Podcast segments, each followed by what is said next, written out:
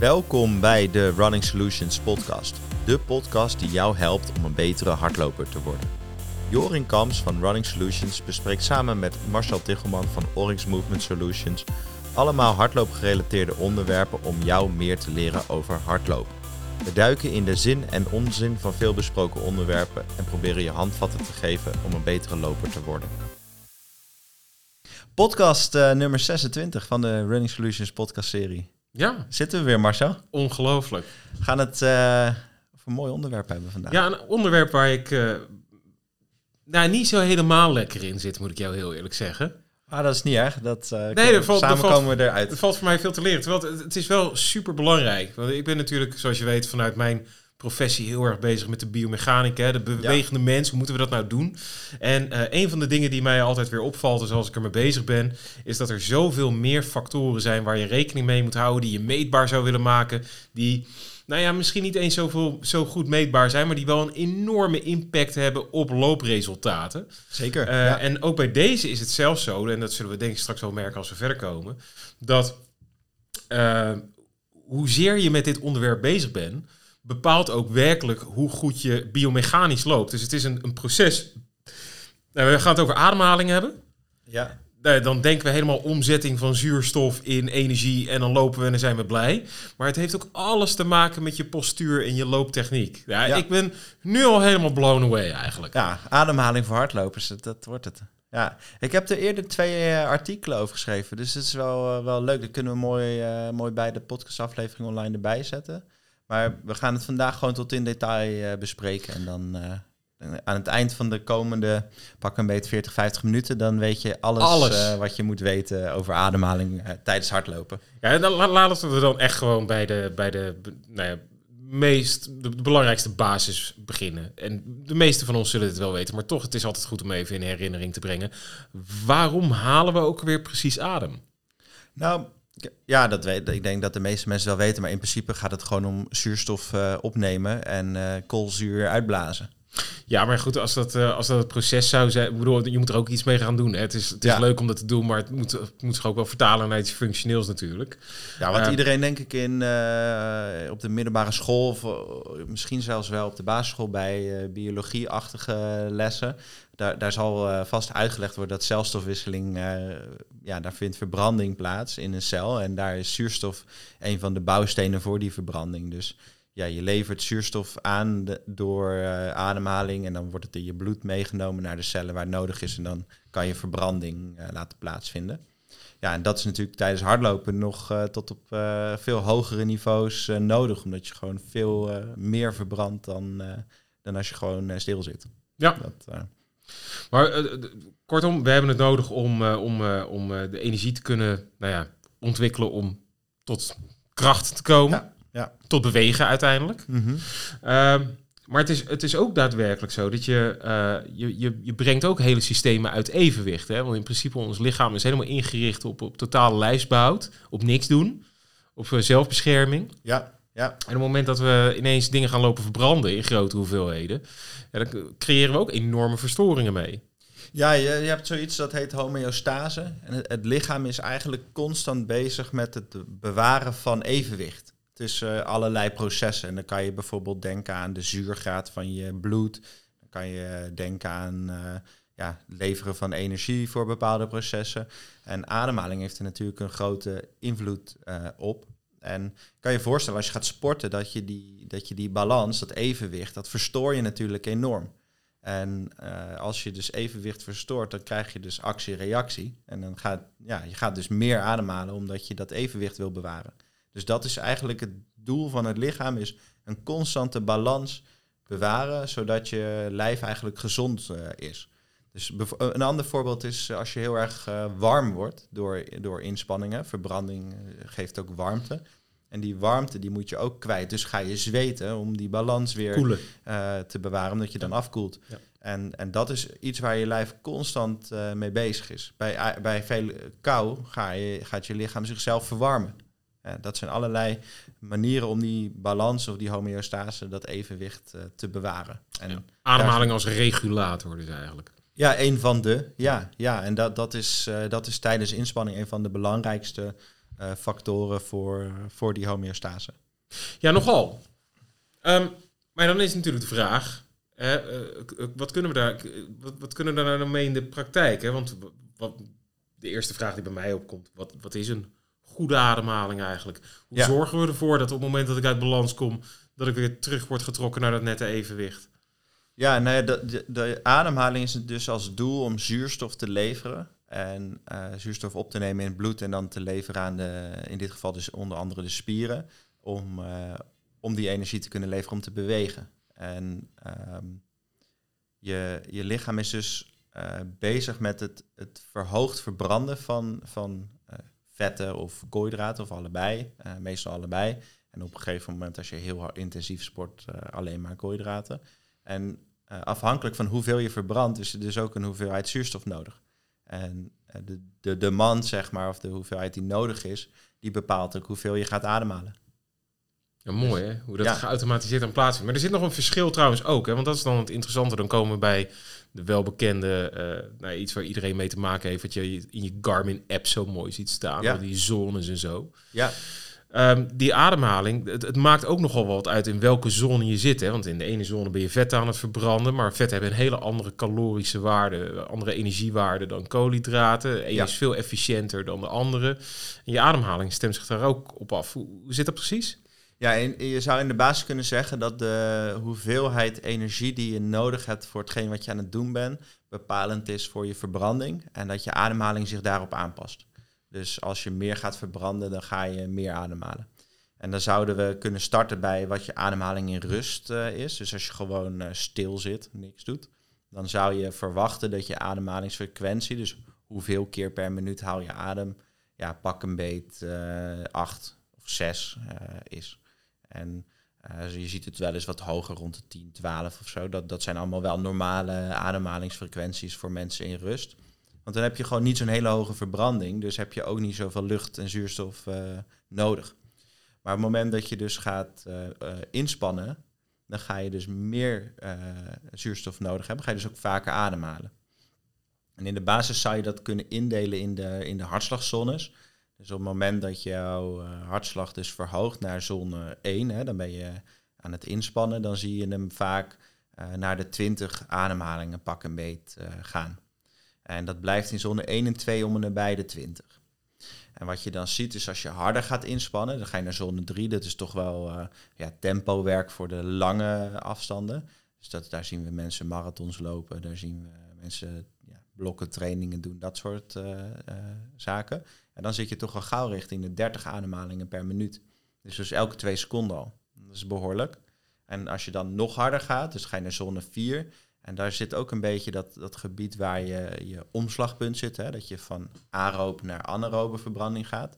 Ja, dan gaat die ademfrequentie wel naar de 40. En in zone 5 wel tot boven de 50, soms zelfs boven de 60. Als mensen daar goed in getraind zijn. Maar kunnen ze dan ook nog zo diep ademhalen als, uh, als in uh, lagere zones? Want ik heb het idee dat je, dat je ademhaling dan veel hoger komt te zitten ook. Ja, niet vaak meer zo wel. diep ja. kan inhaleren. Ja, dat klopt vaak wel. Maar er zijn zeker voorbeelden van mensen die nog wel uh, behoorlijk hun capaciteit kunnen benutten. Ja. Dus dat, maar dat verschilt heel erg per getraindheid en hoe sterk de spieren zijn die daarvoor nodig zijn. Daar komen we straks wel even op terug. Maar dat kan absoluut. Maar in de regel zie je wel dat mensen die een hele hoge ademfrequentie bereiken, oppervlakkiger gaan ademhalen. Ja. Terugkomend daarop, wat, wat, je, wat we net zeggen, die ademfrequentie is per zone uh, te bepalen. Hè. We weten ongeveer wat mensen doen in elke zone. Um, dus op die manier heb je best wel een goed beeld bij uh, hoe intensief je aan het inspannen bent.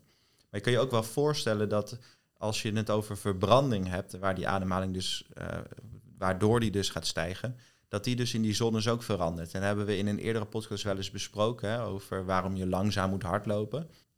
Um, die verbranding in zone 1 en 2 is toch wel voornamelijk tot ongeveer 50% uh, uit vetten. Dus uh, 50% of meer. En de rest van de verbranding komt dan uit koolhydraten, dus uit snellere energie. Maar dat is veel minder efficiënt.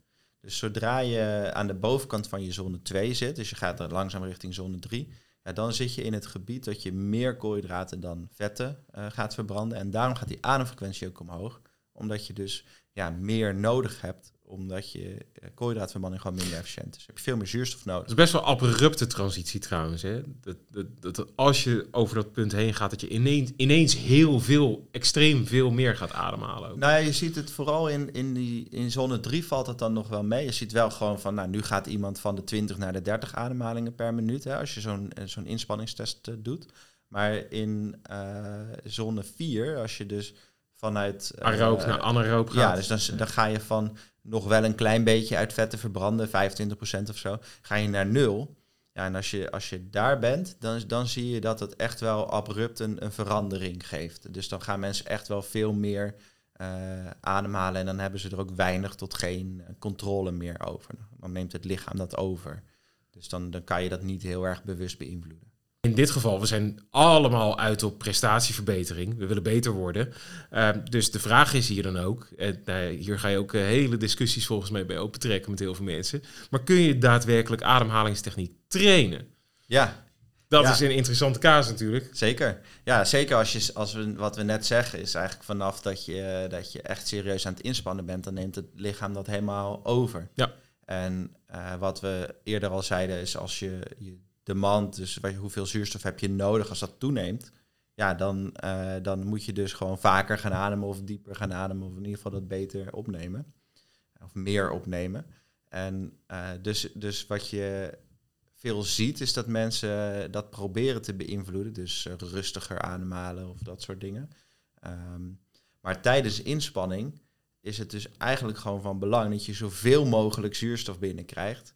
Want dat is hetgeen wat je nodig hebt voor die, ver, voor die verbranding. Ja, in principe, je zet het lichaam natuurlijk zo ver onder druk dat het totaal in de problemen komt. Ja. En dan krijg je een stress, stressreactie van het lichaam, wat alleen maar zegt, ik heb zuurstof nodig. Ja. En het, kan mij echt, het interesseert mij helemaal niks wat jij vindt van je ademhaling. Mm -hmm. We gaan naar binnen harken. Nou, zodra je on, on, hoog intensief aan het sporten bent, is het dus echt mega relevant om te zeggen, oké, okay, we blijven uh, zoveel mogelijk zuurstof binnenkrijgen. Ja. Alleen wat je natuurlijk veel ziet is dat, uh, dat sporters over het algemeen te hard trainen. Hè? Dus dat ze, dat ze veelal in dat grijze gebied trainen. Daar hebben we het eerder wel eens over gehad, over de 80-20 regel en, en hoe, die, hoe die training in elkaar steekt.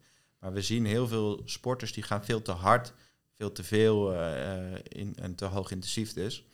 En wat, wat je dan ziet is dat er, je ziet allerlei stromingen op het gebied van die ademhaling, dat je dus misschien wel moet trainen op het minder ademhalen of uh, rustiger ademhalen tijdens inspanning. En dat zie je wel teruggaan tot en met dat mensen met uh, een afgeplakte mond gaan hardlopen. Ja, dat, krank, dat vind ik echt een krankzinnig iets. Nou de, ja, de, wat je, als je door je neus gaat ademen, wordt het natuurlijk rustiger. Want het is een veel kleiner gat in de ja, mond. veel minder dus, capaciteit. Ja, maar. ja, de lucht die je door je mond binnen kan halen en door je neus is natuurlijk wel een wezenlijk verschil. Um, dus in die zin, wat je daarmee creëert, is, is de, de noodzaak om rustiger te gaan. Omdat je gewoon niet zoveel zuurstof kan leveren als je door je mond zou kunnen doen. Alleen wat mij betreft is het natuurlijk niet zo heel logisch om uh, op die manier die, die ademhaling te gaan reguleren. Nee, het klinkt ook een beetje als verkeerd omtrainen. Snap je wat ik bedoel? Ja. Je, je, ja. je, je kan toch gewoon veel beter je tempo reguleren dan dat je je tempo gaat aanpassen op je ademhaling. Ja. Ik vind dat een hele rare gedachte. Ja. Ja, dus in mijn inzien is het, is het, is het goed om bewust te zijn ervan. Maar je, je wil zorgen dat die homeostase bewaard blijft. En op het geval dat je dus je mond gaat afplakken, dan word je verplicht om langzamer te gaan. Je kan ook gewoon langzamer gaan. En ik denk dat je daar veel meer uh, baat bij hebt om, om je hartslagzones te kennen of je intensiteitszones. En daar bewust van te zijn dat je, dat je rustiger uh, moet gaan trainen. Of, of niet, hè, als je dan goed doet. Maar die ademhaling die past zich gewoon aan op basis van die, die homeostase waar we het over hadden. Die balans, het evenwicht. En ja, dan kan je het afplakken. En dan moet je dus rustiger gaan. Dat je gewoon geen zuurstof kan leveren in de hoeveelheden die er nodig zijn. En als we het dan gaan hebben over prestatiesporters, dan is het helemaal van belang dat je dat wel kan. Want ja, als je hoogintensief sport, dan, dan heb je gewoon een enorme demand voor zuurstof. Dus dan, dan is het gewoon heel belangrijk. Ja. Maar goed, nogmaals, ademhalingstechniek, trainen. Nou, het is dus denk ik wel trainbaar. Maar hoe? Want je, zeg maar, dan moeten, we, dan moeten we het even uit elkaar trekken naar, naar twee verschillende dingen die je kan trainen. En één is uh, het innemen van uh, heel veel zuurstof. Dus je kan uh, spierkracht van de, van de spieren die voor ademhaling zorgen, kan je trainen. Voor het, zowel het in- en het uitademen. En je kan ook trainen op ademhalingstechnieken. Daar is heel veel over te, te lezen online. En ik denk dat je die twee van elkaar moet, uh, moet scheiden. En dan voornamelijk in rust en niet tijdens inspanning. En dat, dat heeft te maken, dan moeten we denk even uitleggen hoe het zenuwstelsel in elkaar steekt. Je hebt in principe heb je het sympathische en het parasympathische zenuwstelsel. Dat zijn systemen die actief kunnen zijn in je lichaam, die um, als het ware als een gas- en een rempedaal gezien kunnen worden. Dus ben, ben je daar bekend mee? Ja, ja zeker. Dus, maar... dus je hebt sympathisch is, is echt het gaspedaal en ja. het parasympathisch is het rempedaal. Die zorgt ervoor dat op het moment dat je lichaam in, in de problemen komt, dan zegt dat dat gedeelte van het zenuwstelsel zegt, oh, tot hier en niet verder. En daar hebben we helemaal geen. Daar, de, de kunst is om dat rempedaal zo ver mogelijk. Uh, voordat dat, dat we dat trainen. Dat we het zo ver mogelijk de grens verleggen voordat hij ingrijpt. Nou, kijk, je, je, ziet, je moet het eigenlijk zo zien als uh, als jij gaat inspannen, dan gaat dat sympathische systeem, gaat actief. Hè? Dus dat, dat, want je gaat sporten, hoog intensief, de hartslag gaat omhoog en uh, dan, dan gaan er allerlei processen in gang, dus, de, die sympathisch zijn. Dus het, dus het zenuwstelsel gaat het reguleren. En als je rust, dan, dan is het rempedaal, dan ga je herstellen, dan ga, word je ontspannen, dan hoef je niet zo alert te zijn. Uh, je zou het terug kunnen brengen naar, naar vroeger dat je moest rennen voor als er een beer kwam. Ja, dan, da, dan moest het sympathische systeem, systeem moest het overnemen, want je moet gewoon zo snel mogelijk en zo hard mogelijk weg. Ja. Uh, Gas erop. Terwijl als je gewoon stil zit uh, bij het kampvuur, zeg maar, ja, gewoon parasympathisch actief. Je, hebt niet zo, je hoeft niet zo alert te zijn als dat je bent als je moet, moet vluchten, zeg maar. En dat is eigenlijk wat je activeert op het moment dat je, dat je gaat sporten. En het, het, verschil tussen die twee systemen is dat als je parasympathisch actief bent, dat je dus een lage ademfrequentie hebt. Dus in rust, waar we net over hadden, zo uh, zes of acht of tien ademhalingen per minuut. Dus dat is een heel normaal, een normale ademfrequentie voor het parasympathische systeem. En als je sympathisch actief bent, dan zit je dus al veel hoger. En een van de dingen die je dus kan trainen is je ademfrequentie in rust. Dus dat je minder vaak per minuut gaat ademhalen in rust wat je in deze maatschappij veel ziet. Hè. Veel stress, veel uh, mensen met een burn-out. We zien uh, ja, allerlei van dat soort problemen ontstaan. En wat je dan gaat zien is dat die mensen over het algemeen overmatig sympathisch actief zijn. Dus die zitten eigenlijk constant op dat gaspedaal. Dat is opbouwen van stress. Daar word je niet beter van natuurlijk. Nou, je moet je voorstellen dat je dus dat sympathische systeem is dus actief tijdens sporten. Maar als jij dat actief houdt tijdens rust, ja, dan ben je dus eigenlijk nooit aan het herstellen in die zin. En dan zie je bijvoorbeeld dat de ademfrequenties relatief hoog liggen in rust. In plaats van die, die uh, ja, 6 tot 12 zou je dan misschien wel 20 of misschien wel meer ademhalingen per minuut meten bij die mensen die, terwijl ze gewoon stilzitten op de bank. En dan ben je dus sympathisch actief en dat kun je ook meten. Hè. Er zijn allerlei hartslagsensoren waar je de variabiliteit van je hartslag mee kan meten. En die uh, variabiliteit die neemt toe als je parasympathisch actief bent en die neemt af als je sympathisch actief bent. Dus dat betekent de, de tijden die tussen twee hartslagen zitten, die nemen in variatie uh, af of toe. Ja, het wordt steeds gelijkmatiger. Ja, dus dat is ja. ook heel logisch. Hè? Hoe hoger je hartslag, hoe gelijkmatiger dat die, ja. dat die wordt, omdat je gewoon minder tijd ertussen hebt. Dus er is ook minder speling. Uh, en dat is ook heel goed te meten bij sporters, dat als ze intensief inspannen, is die variabiliteit uh, ja, relatief laag. Terwijl als ze in rust zijn, dan moet die eigenlijk relatief hoog zijn. En wat je dus ziet, is dat bij uh, mensen die sympathisch actief blijven in rust, dat ze dus een, een lage variabiliteit hebben van die hartslag. En daarbij zie je vaak hoge ademfrequenties.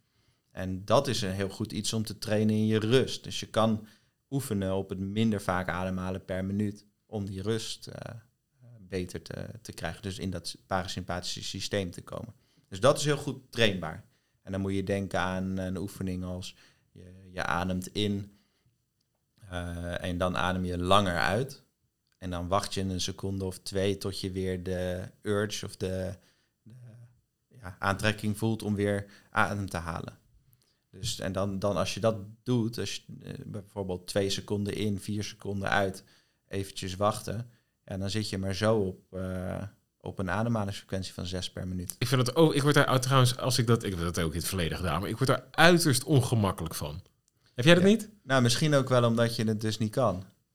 Ik weet niet, maar als ik het ga zitten doen, maar misschien komt er ook uh, wat, je, wat je snel geneigd bent om te gaan doen, is ook de manier hoe je erbij gaat zitten. Op het moment dat je gewoon opstrekt, dan ga je automatisch al heel erg veel lager zitten in je, in je ademhaling. Ja, omdat je dieper zou kunnen ademen Precies. als je rechterop zit, zeker. Terwijl als ik dan heel bewust ga zitten tellen, ik vind het wel, ik word er een beetje ongemakkelijk van. Het werkt wel hoor, je wordt er wel beter van, maar... Nou, je hoeft, je hoeft niet eens te tellen. Hè? Ik vind het niet comfortabel of zo. Ik kom niet lekker in een... Nee, maar dat hoeft ook niet. Want het doel van die oefening is, je is bewust uh, rustiger gaan ademen om controle te krijgen over dat sympathische en parasympathische systeem. Dus dat is het enige doel. Dus op het moment dat je dat doet en je hartslag die daalt, dat kun je gewoon letterlijk uh, meten met je horloge uh, of met een borstband om. En, je, en je, je ziet die hartslag dalen, dan weet je dus dat die oefening effectief is. Ja. En als, wat wij ik deed vroeger deed ik burn-out begeleiding toen ik begon uh, met dit werk. En uh, daar lieten we mensen drie keer per dag zes minuten in en uitademen op, op, die, op zoals die oefening van net. En dan, uh, dan werden ze dus veel rustiger en dan gingen ze dus herstellen. Terwijl daarvoor waren ze dus misschien wel twintig keer per minuut aan het ademen en herstelden ze dus nooit. Dan waren ze eigenlijk de hele dag bezig alsof ze in zone 2 aan het hardlopen waren. Door een beer achterna gezeten werden. Ja, ja, dus, dus als je daar controle op kan uitoefenen, dan, dan kan je dus je systeem bewust laten herstellen. En je ziet als je dat bijvoorbeeld doet als je uh, in bed ligt voor je gaat slapen, dat als je dat zes minuten moet doen, dat de meeste mensen die zes minuten niet eens halen, omdat ze al liggen te tukken. Dus, dus je brengt daadwerkelijk je systeem in rust. En dat, dat is echt wel heel goed. Maar dat vertaalt zich niet per se naar een betere ademhaling tijdens sporten. Want dan neemt dat sympathische zenuwstelsel dus over en heb je er dus veel minder invloed op. En dan komen we bij spierkracht. En we hebben best wel wat podcasts over opgenomen, hè? spierkracht en over krachttraining en dat soort dingen. En een, een terugkerend iets daarbij is, is dat je de power wel kan trainen, maar dat, het, uh, dat dat niet per se vertaalt naar een automatisch uh, proces. En bij ademhaling is dat, is dat eigenlijk wel zo. Dus dat, dat is heel grappig, dat op het moment dat je sympathische zenuwstelsel het overneemt, dan gaat het dus vanzelf. En dan kan je er dus heel weinig invloed op uitoefenen tot helemaal geen. En uh, voor de ademhaling zijn er een, aantal spieren van belang om te kennen. We hebben het over het middenrif, diafragma. Dat is uh, zeg maar de spier die onder je longen zit, tussen je ribben eigenlijk rondom. En die hecht ook aan aan je wervelkolom. En die uh, zuigt als het ware die longen vol. maar er zijn, dat is echt de ademhalingsspier zou je kunnen zeggen. Maar je hebt, daarnaast heb je ook allerlei hulpspieren voor de ademhaling. En dan hebben we het over spieren tussen je ribben in. Dan hebben we het over spieren van de borst. Dan hebben we het over spieren je nek, schouders. Die allemaal ondersteunen aan de uh, ademhaling. Dus die, en dat zijn spieren. En spieren zijn trainbaar. Dus wat we wel eens zien is dat mensen onvoldoende spierkracht hebben om daadwerkelijk uh, ja, dat longvolume uh, vol te krijgen, zeg maar. En zeker als de drukker, eh, drukker opkomt, dat je, dat je vaker moet gaan ademen. Ja, die spieren kunnen net zo goed verzuren of vermoeid worden als uh, je beenspieren, zeg maar. En dat is dus wel trainbaar. Maar ja, je gaat natuurlijk in tegenstelling tot... Uh, je, je kan niet... je, wat zijn specifieke oefeningen? Om, nou, om, spieren te kunnen trainen. Want je kan, niet, je kan er niet een gewicht aan hangen of zo. Nee, nee, maar je kan wel ademhalen onder weerstand. Je, wat heel veel sporters doen, duursporters, die gaan trainen op hoogte, hè, op hoogtestages. Ja. Uh, dat, dat is dus in zuurstofarme lucht uh, sport. Dan moet je veel beter je best doen om... Om nou, één is dat er dus minder zuurstof beschikbaar is. Dus, je, dus je moet meer gaan Je moet al dieper gaan ademen. Dus ja, en vooral en vaker meer, en zo. En, en het, dat, dat, dat brengt dus ook weerstand teweeg, zeg maar. Dus dan train je het, dat is een manier. Maar een andere manier is... Maar niet voor iedereen is het gegeven natuurlijk om op hoogte stage te gaan. Nee, nee. Dus waar, maar, en daarbij komt dat het ook niet per se de, de beste manier is om die spieren te trainen, maar wel om je, om je bloedwaardes te verbeteren.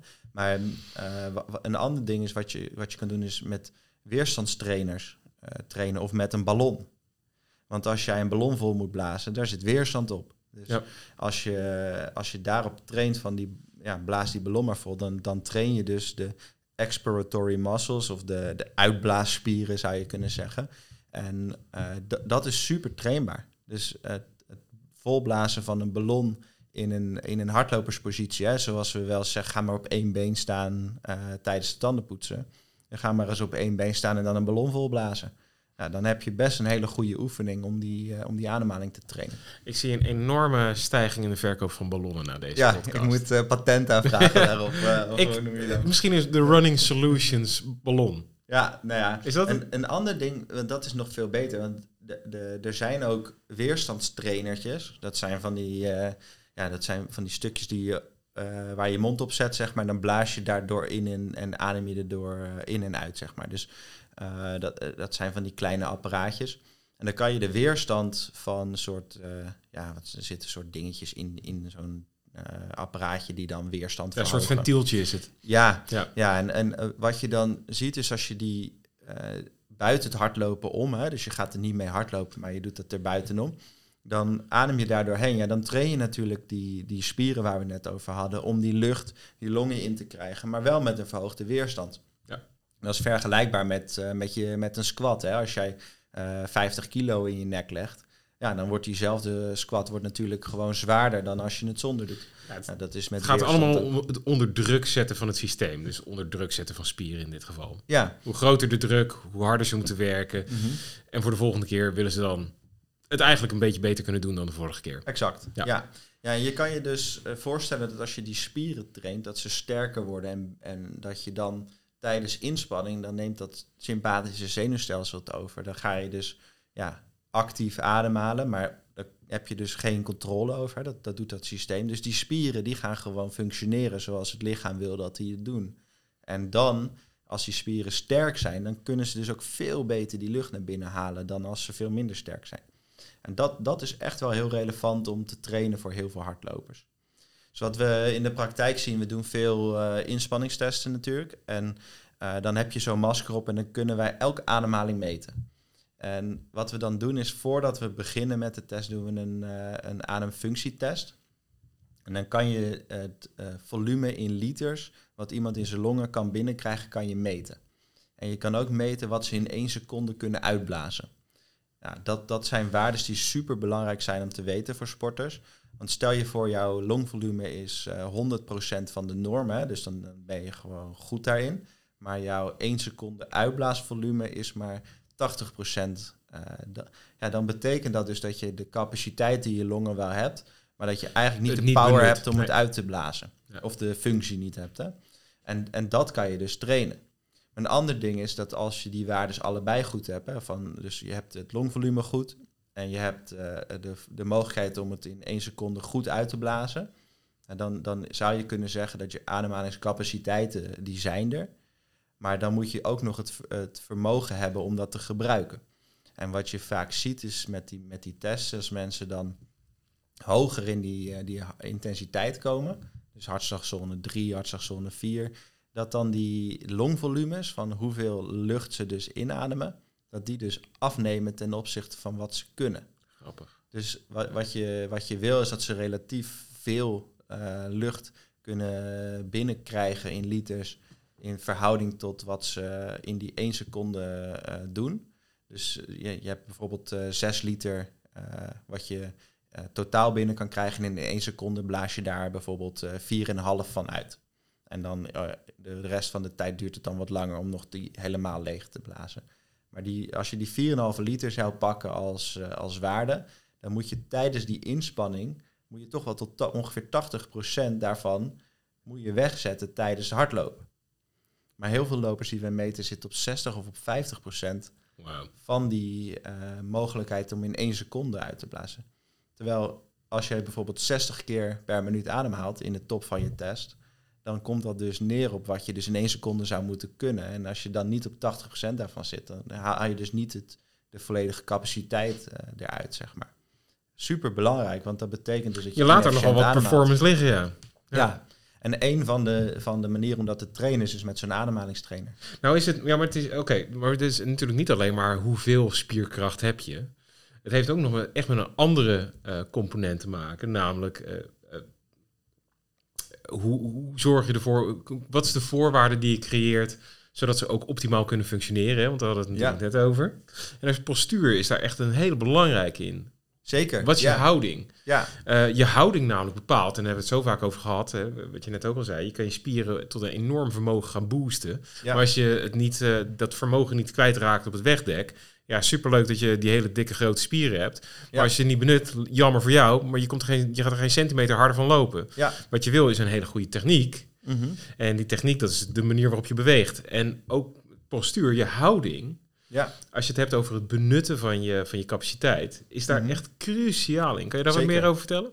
Ja, nou, wat, wat, wat je ziet is dus als je die spierkracht hebt, hè, laten we daar dan even van uitgaan. En je, eh, je, je ziet dan... Ja, we hebben, we hebben met dat apparaatje lopen trainen, trainen, trainen, trainen, trainen. drie maanden we- getraind en je, en je echt kan het. waanzinnige Dat, sterke eh, spieren nu. Dan kan je dus nog steeds zien dat mensen het niet benutten. En dat heeft dan eh, te maken met dat het niet functioneel is. En wat we net zeiden, in principe neemt het zenuwstelsel het over. Maar dan moet de, dan moet de houding er wel de, dat toelaten. Dus je kan bijvoorbeeld je voorstellen dat dat, dat middenrif, hè, dat diafragma, dat zit dus eh, tussen die ribben en dat moet in en uit eh, kunnen zakken, als het ware. Dus dit, dit gaat wat omhoog, dat gaat wat naar beneden.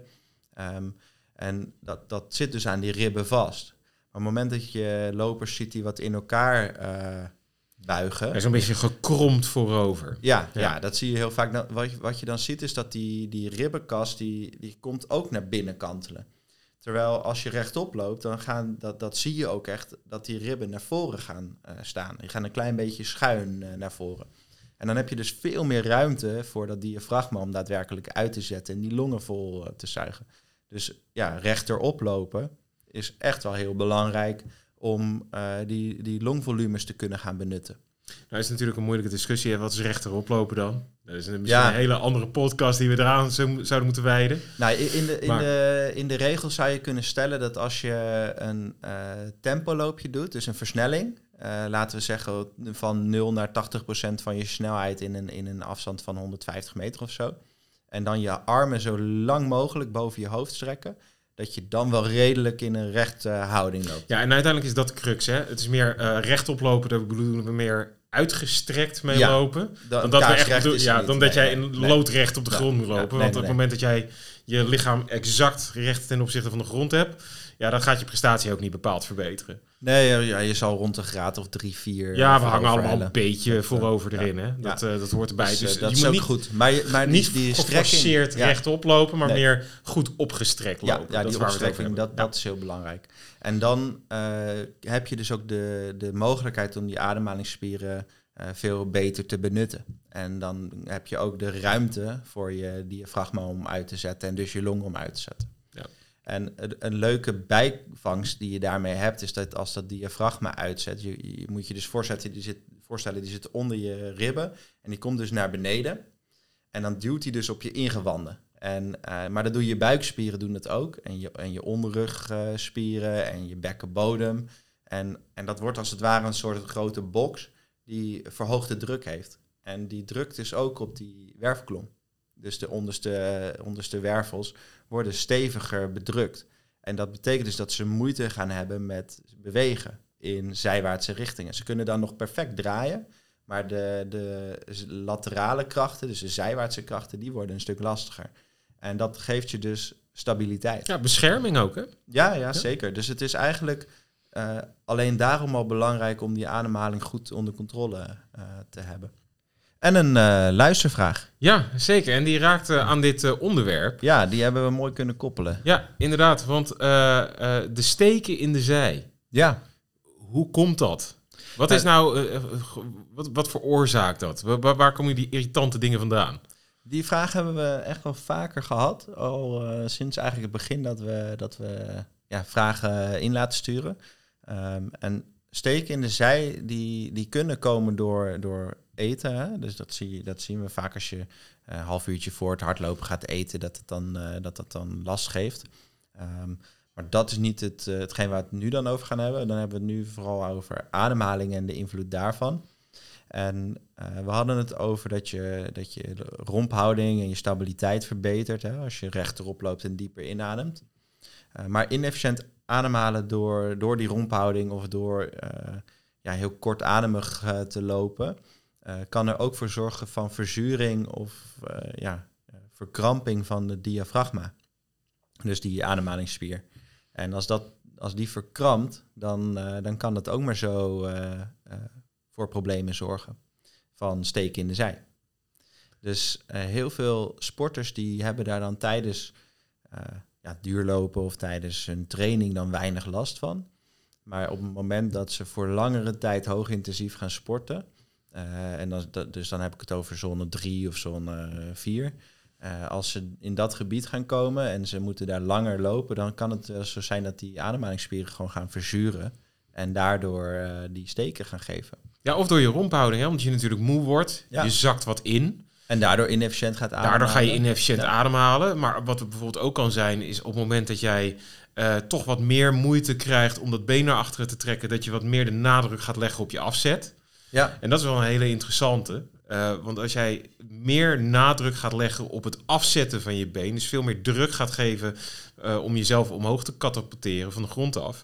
Wat er effectief gebeurt, is dat dat been dat verlengt achter het lichaam door mm -hmm. heup, knie en enkelstrekking. Ja. Uh, maar er zit maar een bepaald, je hebt daar maar een bepaalde bewegelijkheid. Bijvoorbeeld die heup, die kan niet verder dan 13 tot 15 graden of zo kan die strekken. Ja, relatief weinig. En naarmate je harder gaat duwen, wil dat been verder achter dat lichaam komen. Maar ja, die heup, daar houdt een keertje op. Die ja. kan niet verder scharnieren dan dat zijn eindpunt is. En wat er dan gebeurt, is dat dat bekken, dat, dat wordt dan voorover gedwongen. Mm -hmm. uh, nou ja, dan komt er enorm veel druk op je ruggenwervelkolom. Vindt dat ja. niet heel prettig.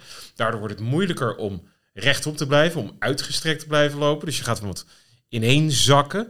Ja. En dat is dan de trigger waardoor je slechter gaat ademhalen en in een nou, visueuze cirkel uh, of spiraal ja. neerwaarts terechtkomt. Nou, sterker nog, dit, dit is echt wel een leuk weetje. De, de, de iliopsoas spier, dat is een spier die loopt vanuit je lies eigenlijk naar je werfkolom. De beenheffer. Ja, dat, is, dat is, is, is, is, letterlijk de spier die je bovenbeen omhoog tilt. Ja. Uh, en, en, dat is de, de, de main functie daarvan. Maar die, uh, die hecht aan op het diafragma. En uh, dat is een leuke link, want de volgende podcastaflevering gaat over liesklachten bij hardlopers. Dus uh, die komt over twee weken online, uh, hou het in de gaten. Maar die iliopsoas-spier, die wordt verkort en wordt aangetrokken op het moment dat je dat bekken voorover kantelt.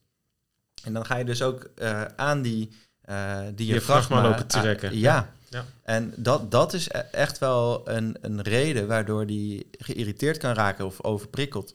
En uh, dan kan je dus uh, steek in de, in de zij uh, gaan, gaan ervaren. Dus bedankt voor het insturen van die luistervraag. Want ja, de, de, een hele belangrijke oorzaak van steken in de, in de zij tijdens hardlopen is dus ademhaling en romphouding. Ja. Dus neem die mee als, als tip. Ja, een boodschap in het algemeen. Houding doet er altijd toe. Een ja. slechte houding ja. brengt je altijd in de problemen. Zeker. Ja. ja.